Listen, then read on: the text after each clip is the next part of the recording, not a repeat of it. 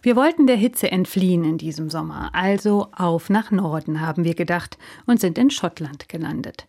Grüne, weite Landschaften, Berge, Moore, und es ist auch wirklich nicht so heiß gewesen. Fast so, als sei die Welt hier noch in Ordnung. Aber wenn man mit den Leuten dort gesprochen hat, haben die gemeint, auch in Schottland sei es viel zu warm für die Jahreszeit.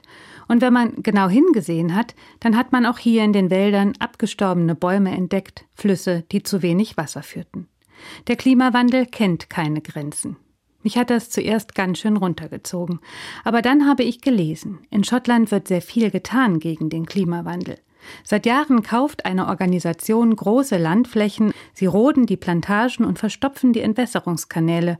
So soll aus dem landwirtschaftlich genutzten Boden wieder Moor werden, wie es ursprünglich war. Denn Moor, das weiß man heute, ist ein wichtiger CO2-Speicher und das hilft dem Klima. Und dann hat die englische Regierung in diesem Sommer beschlossen, dass keine Torfprodukte mehr verkauft werden dürfen. Torf ist in Blumenerde enthalten, auch in der, die wir hier benutzen. Aber der Abbau von Torf zerstört auch die Moore. Wie gut, dass das jetzt verboten ist. Das sind gute Nachrichten, und oft denke ich, davon braucht es mehr. Es gibt so viele Schreckensnachrichten, egal wie weit man fährt, die schlechten Nachrichten holen einen überall ein. Es tut deshalb gut, ihnen mit guten Nachrichten entgegenzutreten.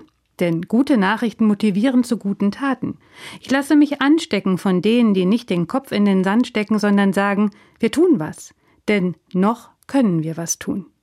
Ich kaufe jetzt auch keine Blumenerde mehr, in der Torf drin ist. Ein kleiner Schritt, ich weiß, aber einer in die richtige Richtung. Und das ist doch ein Anfang.